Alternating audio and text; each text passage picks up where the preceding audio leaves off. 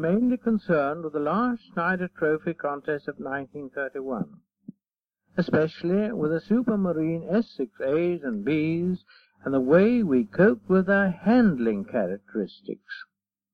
However, I feel that I should first explain how the contest originated, and then outline briefly its history.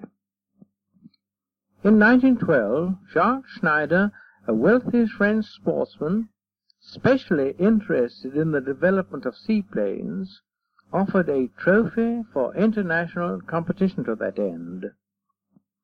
The offer was made to the Aero Club of France, who accepted without hesitation. The main rules were to be as follows. The contest must take place over the open sea. The distance must not be less than 150 nautical miles. The competing aircraft must be seaworthy. The trophy was for annual competition, and the country winning three times out of five consecutive contests was to become the final owner of the trophy. And this is the Schneider Trophy. It is a beautiful piece of bronze and is described as the winged figure Speed kissing a zephyr recumbent on a breaking wave into which the head of Neptune is worked. The first contest was held at Monaco in 1913. There were several entries from France and one from the USA, but the only competitor to finish was Prevost for France in a Deperdussin at 45.45 miles an hour. Here he is at the top of the picture. The lower aircraft is a Nieuport, flown by the American Weymann. He had to retire just after this turning point. The second contest in 1914 was again held at Monaco. The countries represented were France, USA, Germany, Switzerland, and Great Britain. This race was run for Britain by Howard Pixton in a Sopwith tabloid at a speed of 86.78 miles an hour. Here he is, standing on one of the floats. The second was Burri of Switzerland in an FBA flying boat. His speed was 51 miles an hour. Pixton and Burri were the only finishers. Then came the Great War of 1914-18, and the contests were, of course, suspended. They were resumed in 1919, but at first were not very interesting. That of 1919 was ruined by fog, and no one finished the course successfully. The next two were flyovers by Italy, who was unchallenged. And the following year, 1922, the trophy might well have gone into the permanent possession of Italy, and the Schneider series come to an untimely end, but for the lone British entry, a Supermarine Sea Lion, flown by Henri Biard, who won narrowly at 145.7 miles an hour. There they are, the Sea Lion leading, followed by Italy's Macchi and Savoia. From then on, speeds went up rapidly year by year until, in 1926, Bernardi, in a Macchi 39, won for Italy at 246.4 miles an hour. This marked improvement in speed was due to the governments of the USA and of Italy, who were the first to appreciate that the Schneider contests were having a great influence in aviation and, by 1923 and 1925 respectively, had sponsored the development of racing aircraft on a national basis. Previous to 1923, all entries had been private ventures. However, the British government at last followed suit, and in 1926 authorized the formation of a Royal Air Force high-speed flight. Racing seaplanes were ordered as part of the Air Minister's program, and selected pilots went into training at Felixstowe for the next contest, which was to be held at Venice in 1927. The aircraft designed for the contest were one short Crusader, 500 horsepower Bristol Mercury engine, two Supermarine S5s, 900 horsepower Napier Lion engines, and three Gloster 4s, also with Napier Lion engines. The team was as follows, right to left. Squadron leader Leonard Slatter, the team captain. Flight Lieutenants Kinkead, Webster and Worsley, and Flying Officer Schofield. Britain's final selection for the race were the two S5s to be flown by Webster and Worsley and one Gloster 4 to be flown by Kinkead. The Italian entries were all Macchi Fierce M52s, to be flown by Colonel Bernardi and Captains Ferrari and Guazzetti.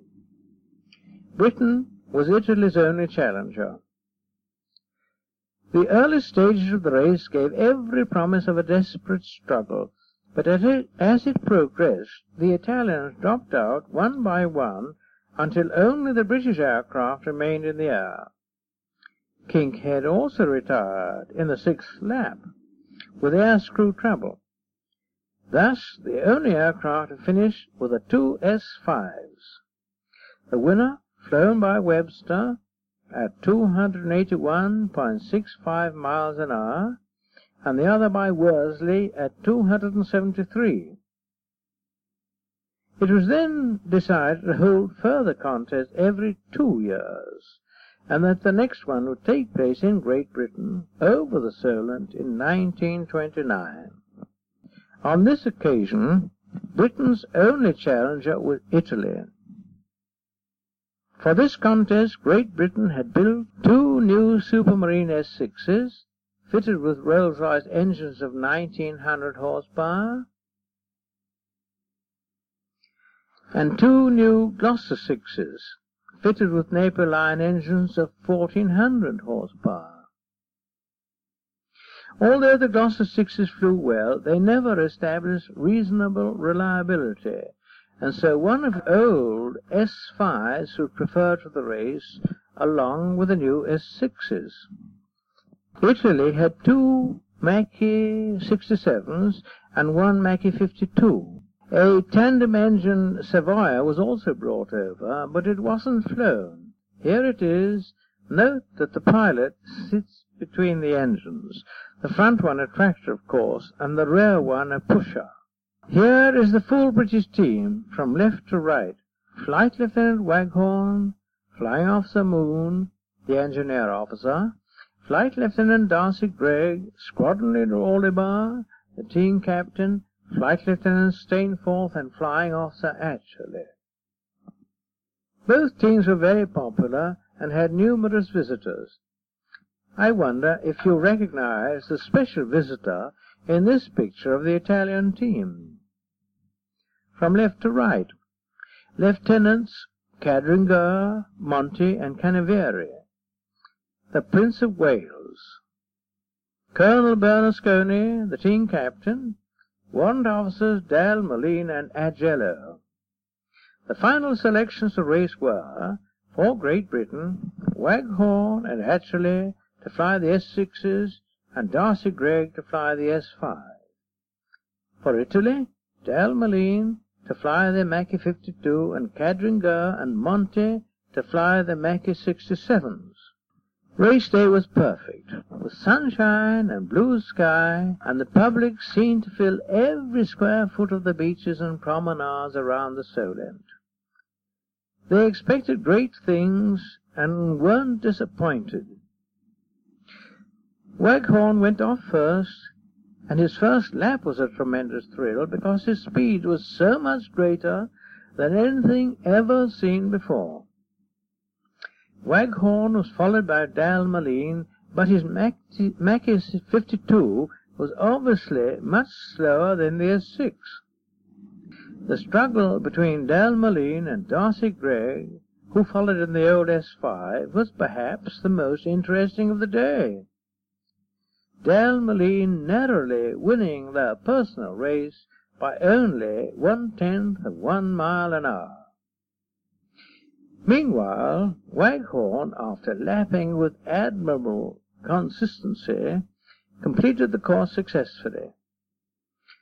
Cadringher was on his way now in his new Macchi 67, followed by Atcherley in the second S6 and Monti in the second Macchi 67. But bad luck dogged this trio. Although putting in a record lap of 332.49 miles an hour in the fourth lap and completing the course, Atcherley was disqualified, having failed to round a turning point on his first lap. Cadringher was forced to land on his second lap, having been almost overcome by fumes from the engine exhaust entering his cockpit. Monti also had to come down, as the hot oil from a fractured oil pipe was scalding him. Despite the serious situations in which they found themselves, both Monti and Cadringher got down safely. The final result was, first, Waghorn in an S6 at 328.63 miles an hour, second, Dal Molin in a Macchi 52 at 282.2. Third, D'Arcy Greig in an S5 at 282.1. The 1929 win generated great enthusiasm in the Royal Air Force, and when nominations were called for for the 1931 team, there was a large number of hopefuls, including myself. However, it was not until December 1930 that anything happened, because Britain's finances were somewhat shaky at that time, and the government of the day decided against staging the contest. Although there was great disappointment at this, the public would have accepted the decision but for one, Lady Houston, who offered £100,000 towards the cost. Her method of approach to the government was quite dramatic. She sent the following telegram to the Prime Minister. To prevent the Socialist government being spoilsports, Lady Houston will be responsible for all extra expenses necessary beyond what Sir Philip Sassoon says can be found, so that Great Britain can take part in the race for the Schneider Trophy. The press made the most of the telegram. One cartoonist portrayed the Prime Minister as the winged figure and John Citizen as the zephyr recumbent on the breaking wave, as in the actual Schneider Trophy. The whole story was handled well, and so rallied public opinion that the government finally gave its approval to entering a team and staging the contest. Approval, however, was not obtained until early in 1931. Consequently, there wasn't enough time to design and construct an entirely new type of aircraft. It was decided, therefore, to base the design of the 1931 aircraft on the S-6, the winner of the 1929 contest, and the Rolls-Royce Company promised to extract another 400 horsepower from the 1929 engine. Although they had only a few short months for development, Rolls-Royce carried out their promise handsomely and increased the horsepower from 1900 to 2330, albeit with a life of one hour only, and this short life was accomplished only one month before race day and then only after many a failure on the test bench. At the same time, an order was placed with the Supermarine Aviation Works for the supply of two new aircraft to be known as S-6Bs, and to modify the two old S-6s, after which they would be known as S-6As. The same engine installed in the S-6As as well as in the S-6Bs. Supermarine's chief engineer and designer was Reginald Joseph Mitchell, and he also rose to the occasion.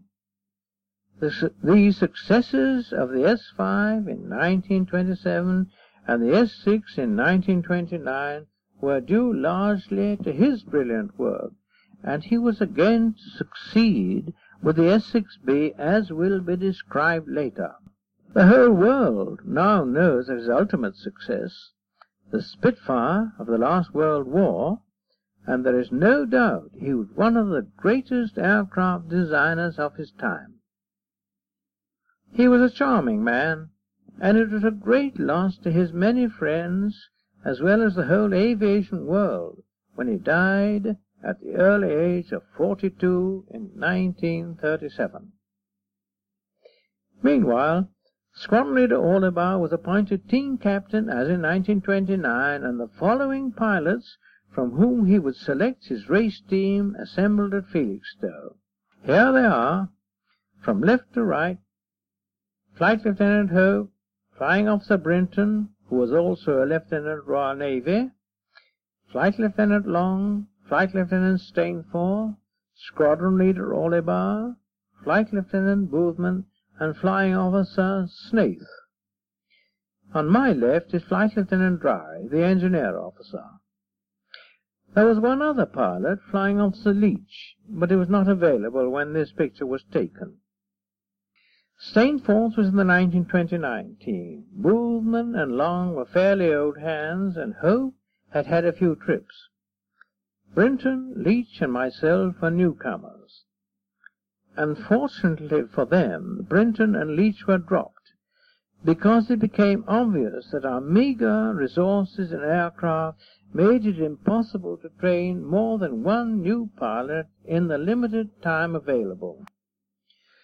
We went to Calshot in May, and the only thing that then mattered was to get ready for the race in September. The aircraft immediately available to us were one Gloster 4 and two Supermarine S5s. These 1927 veterans were invaluable for our early training. Naturally enough, some of the old joints creaked a bit, and occasionally gave us a problem or two. The following remarks regarding a flight in the Gloster 4 will illustrate what I mean. I quote from my own logbook. Extraordinary flight. Took about two miles to get off.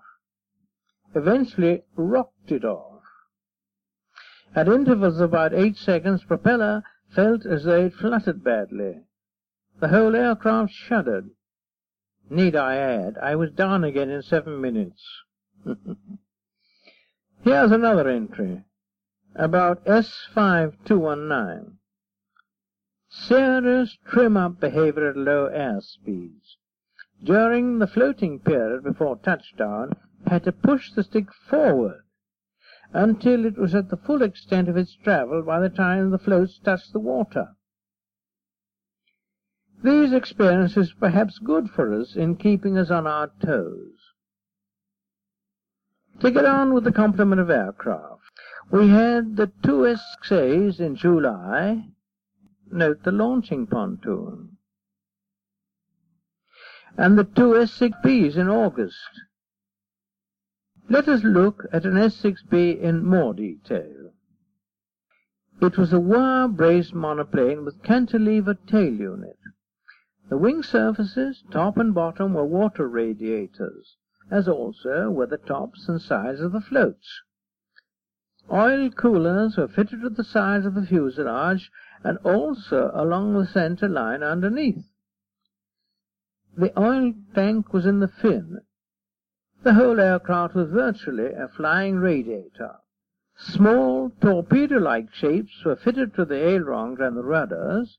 They were static balance weights and were vitally important. I shall talk about them later. With the exception of a three and a half gallon header tank, all the fuel tanks were housed in the floats. The port capacity was 48 gallons, the starboard 110. The difference in weight was intended to counteract, as much as possible, the effect of engine torque. Fuel was pumped up from the floats through the float struts to the header tank, which fed the carburetors.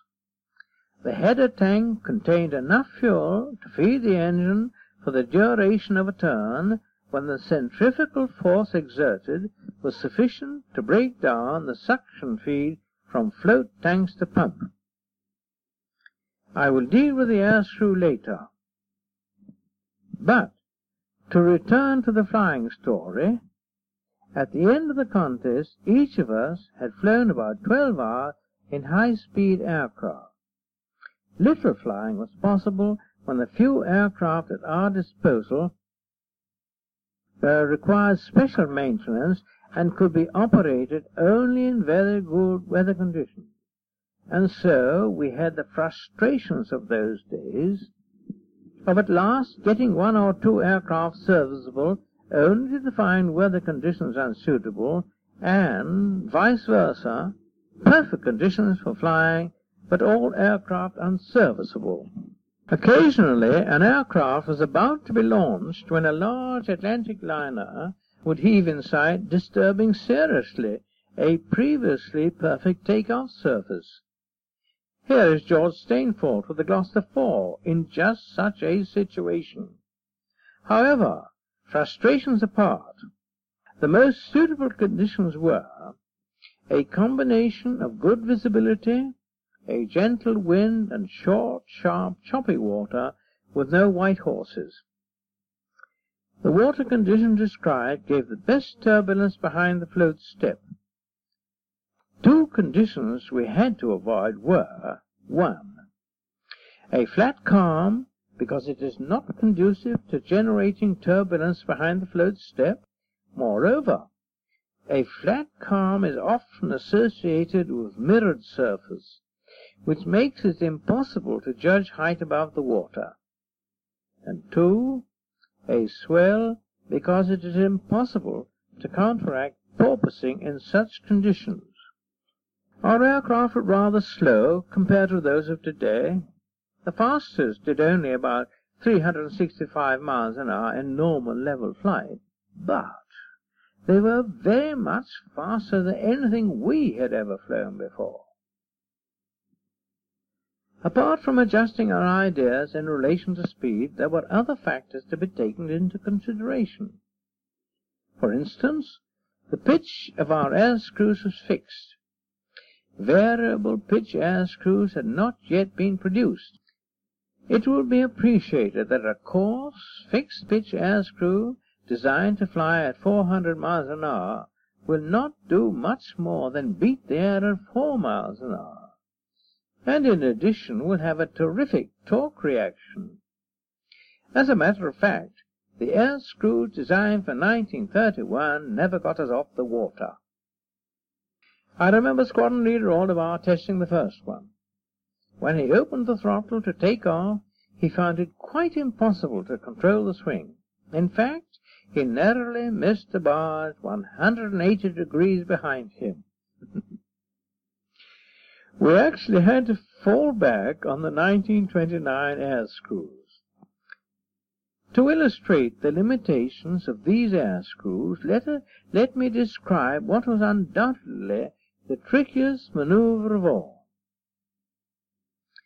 The effect of torque was our main concern, especially in the S6s. As engine power was increased, so the left float was forced deeper into the water, and this, coupled with forward movement, dragged the aircraft round to the left. With those two forces to contend with, the start of the take-off had to be at least 45 degrees out of wind, and full right rudder had to be applied and held on. If all the, pre- uh, all the preliminaries had been coordinated nicely, the aircraft accelerated to a speed at which the airflow over the rudder was just sufficient for directional control by the time the aircraft had been dragged round into wind. But there was more to it than that. The noses of the floats tended to dig into the water and produced, if unchecked, a porpoising movement which was more spectacular than efficient. This particular problem was resolved by holding the stick hard back throughout the whole of the take-off, Kept in this position, the porpoising, with luck, might not start at all. Then there was the final unsticking, which was the most critical phase in the whole take-off operation. When the aircraft eventually unstuck, it did so quite suddenly. it leapt off the water and into the air at a pronounced angle and in a partially stalled condition. It was virtually hanging on its air screw. The attitude was so pronounced that it was the hardest thing in the world to resist an impulse to push the stick forward, but it had to be resisted. If we failed in this respect, the aircraft fell back into the water and we ran into really serious trouble. The whole maneuver was complicated because many a time we had to take off blind, our goggles having misted up or become covered in water. The landing also had to be watched carefully. Since there were no flaps and the aircraft was exceptionally clean, deceleration was very slow. On the other hand, the wing loading was high and the stall critical. Consequently, the only safe way to tackle a landing was to accept a very long hold-off just above the water. The landing wasn't all that difficult, but one had to be a bit careful and also to be quite sure beforehand that the alighting path was clear of obstacles, because one travelled a long way before coming to rest. It was impossible to see straight ahead because the nose of the aircraft, which was quite high even in level flight, kept getting higher in relation to the horizontal as the speed dropped and as the angle of attack increased. Actually, the heels of the floats touched the water first. Every flight had a definite object. We recorded all our observations on a knee pad and when we landed, discussed every point with the rest of the team and so pooled our experiences. Here are the observations I made after my first flight in an S6A. Three quarters of takeoff satisfactory. Then goggles got covered in spray. Actually got off fairly well, but almost blind. Left rudder heavy, slightly tail heavy, tightened up in turns. Left wing low, turns got tiring. Had to throttle back shortly after takeoff owing to rising water temperature. Landing okay, but much too short. Was thinking of impending wash from a ship ahead. Those observations were typical of a first flight. You will have gathered that we were confronted with the difficult problem of rigging our aircraft to fly accurately over a much larger speed range than ever before. We eventually got over this difficulty by fitting duralumin strips, while one about one inch wide to the control surfaces. These strips, while adequately stiff under air layers, were easy to bend and relieved the pilot of any permanent control bias when deflected in the appropriate direction. There was also some longitudinal instability to cope with, but we got over this to some extent by placing lead ballast in the noses of the floats. In regard to temperature control, it should be understood that although the entire surfaces of the wings and the tops and sides of the floats were covered with radiators, their capacity for cooling was quite was not quite adequate. Top speed was therefore governed by maximum per permissible water temperature. My statement in regard to the impending wash from a ship was very much in our mind since it was this condition which caused Freddie Hope's accident when landing on S6A. He hit a ship's wash and was bounced into the air about 30 feet. The aircraft cartwheeled into the water, but to our relief, Freddie was soon seen to be clear and swimming strongly. He had, however, burst an air drum which put him out of the team. Freddie Hope's accident created a vacancy, and Jeremy Brinton was brought back to take his place. But this proved to be a sad move, because he was killed, trying for the first time to take off an S6A. I was sitting in a motorboat nearby and saw everything.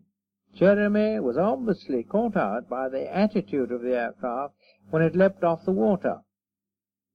He probably pushed the stick forward impulsively to rectify this attitude, and the aircraft came down again, bounced to a height from which nobody could recover, and dived straight in. Inevitably, there were lots of incidents. On one occasion, Squadron Leader Orlebar was testing a new S6B.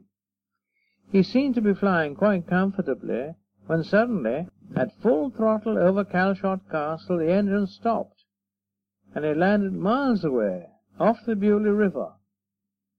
What had actually happened was that a flutter had set up in the rudder which he was unable to control.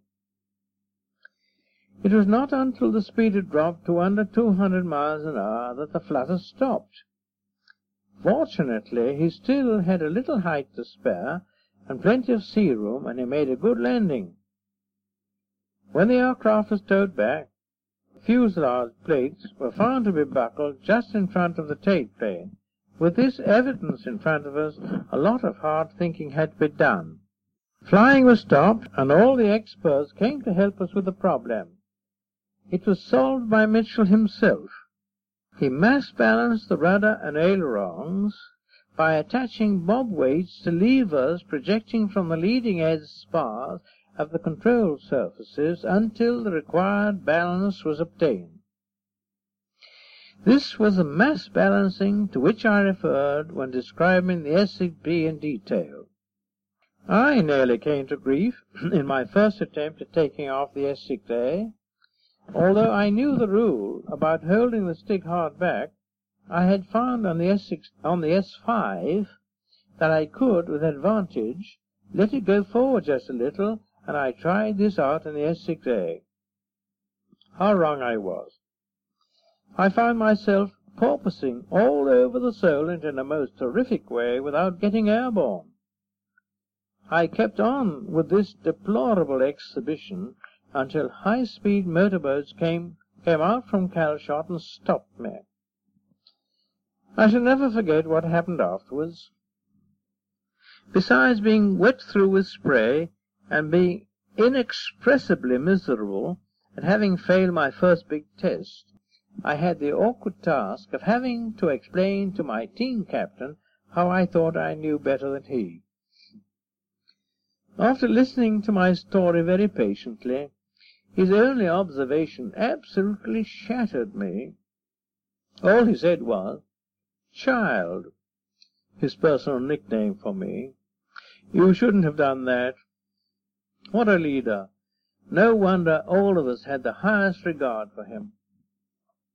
I was involved in another incident when flying the S6B with which we retained the trophy only five days afterwards. I had taken off towards the Isle of Wight and was over land at an uncomfortably low altitude when the engine cut out. Fortunately, it came on again, but continued to keep on cutting in and out. After about the third cut, I was over the water again and prepared to land if necessary.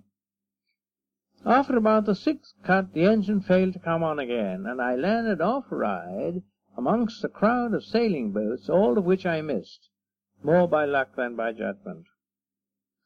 On examination later, it was discovered that some new fuel we had been testing had choked up all the fuel filters, and we had to modify them immediately. You will see, then, that every flight was really a test flight, and that we got ready only just in time.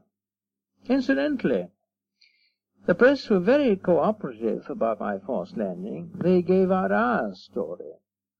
That I had run into rain clouds, and fearing that the air screw would be damaged, had landed where I was as a precautionary measure.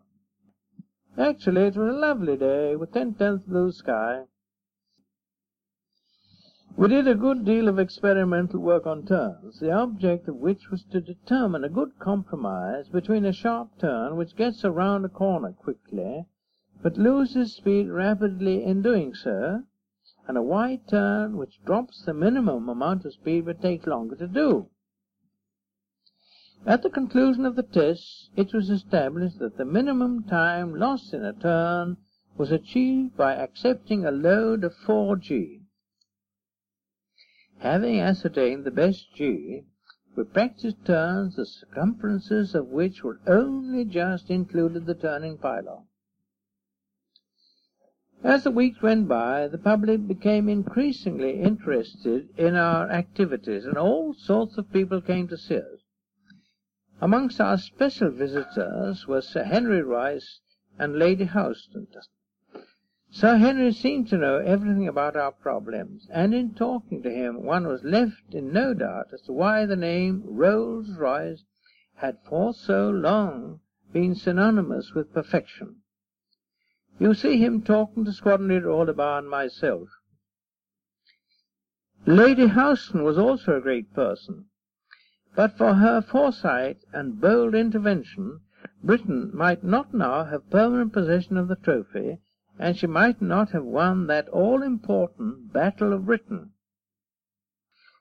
And now we come to the time when decisions were made in regard to the choice of pilots, not only for the race, but also for the attempt on the world's absolute speed record, and the following was decided. George Stainforth should go for the record. John Boothman, Frank Long, and myself were to be the race pilots. Immediately after these decisions were taken, Boothman, Long, and myself carried out the last important flight before the race, the full load take-off and landing.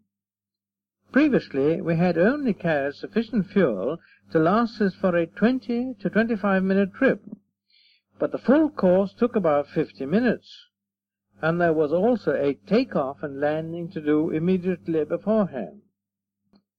All up weight therefore was much higher than usual. Naturally the take-off took longer, 40 seconds in my case as against 30 the time before, and I confess to a feeling of relief when I eventually unstuck. And then came the landing. The normal approach speed was 130 miles an hour. But since the wing loading was at the maximum, we had to come in at about 170. This meant that we had to take extra care. But all went well with each of us, and then all we had to do was to wait for race day. However, shortly after this we had most disappointing news. France had had to withdraw from the contest, and soon afterwards Italy followed suit. Both teams had had serious accidents and technical troubles and were unable to compete. You will remember that we also had had our troubles and got ready only just in time. It was then decided that instead of the British team racing against each other, one aircraft only should fly over the course. The altered plan of action was as follows. Boothman to fly an S6B and to go all out for a high speed, keeping, however, within water temperature limits. If he failed, then the next to try would be myself, in the one remaining S6A, to fly strictly on the water temperature gauge. No chances to be taken with overheating. Speed had to be considered as of less importance than finishing the course. If I failed, then the final attempt would be made by Long to fly the second S6B with instructions similar to mine. At last we came to the great day, Saturday, 12th of September. But it was quite unsuitable for any sort of flying. Note the umbrellas. It was raining, blowing almost a gale, and the sea was very rough, and so the event was postponed until the following day. Sunday, the 13th of September, was a lovely sunny day, and we were quite ready with our aircraft. Number four in the middle was mine, and the event took place before a vast crowd of people round the Solent. There's some of the crowd at Southsea, I think. And here is the course. By midday, Boothman, Long, and myself were alongside the pontoons from which our aircraft were to be launched and by 1 p.m. John Boothman had been slipped from his pontoon, but let us listen to his own story. The first flap was flown at full throttle, and the turns were taken rather wide in order that there should be no disqualification. After about one and a half laps, the water temperature started to rise above the maximum allowed for, and so the throttle had to be eased back slightly for the remainder of the contest. Weather conditions were good, visibility excellent, and over the sea the air was smooth, but near Southsea, where the course was slightly inland, bumpy air was experienced. Bumps on high-speed aircraft are rather disconcerting, because one experiences a sudden jar that can be felt throughout the aircraft's structure. In view of this, after the fourth lap I flew out to seaward at Southsea in order to miss these disturbances. After about twenty minutes the cockpit became very hot and stuffy, and I was glad of the breathing tube which let a draught of cold air onto my face. During the fifth lap my legs began to get slightly cramped owing to the small cockpit. I rested my knees on the sides of the fuselage. However, I quickly moved them when I found that the cockpit walls were blisteringly hot, and decided that cramp was the lesser evil. During the last lap the engine was still giving the same healthy note, and the aircraft was still flying perfectly. Rounding the last turn, I opened the throttle full out once more for the final four or five miles to the finish, and then a climbing turn and an amble back to Calshot on about a quarter throttle at 200 miles an hour. With the final closing of the throttle, a left-hand gliding turn, and an alighting, the last Schneider Trophy contest was over. John Boothman had completed his flight at the new Schneider course record of 340 miles an hour. As he ambled back to Calshot, the reaction of everybody to his success was quite remarkable. All the cars along the promenades and beaches sounded their hooters, and the large concourse of ships in the Solent blew their sirens. It was a demonstration of national pride which one had to experience in person to appreciate fully. The proceedings of the day didn't end with the winning of the trophy. By 4 p.m. the second S6B had been prepared for an attack on the absolute speed record which is flown over a three kilometer course. The pilot was Stainforth, who, although the arrangements were somewhat hurried, was able to raise the record to 379 miles an hour. But the success story didn't end there. Later in the month, with more careful preparation and by superb flying, George Stainforth achieved the magnificent speed of 407.5 miles an hour, a new world record. Thus ended a year of a remarkable achievement in British aviation and one which highlighted the influence of the Schneider Trophy contests in increasing the speed of racing seaplanes. To conclude, here again is Reginald Joseph Mitchell who, perhaps more than any other aircraft designer, demonstrated that the large amount of time and money spent in the development of Schneider aircraft was undoubtedly well worth while as a powerful stimulant to aeronautical development in many fields. So ends my story of the Schneider Trophy.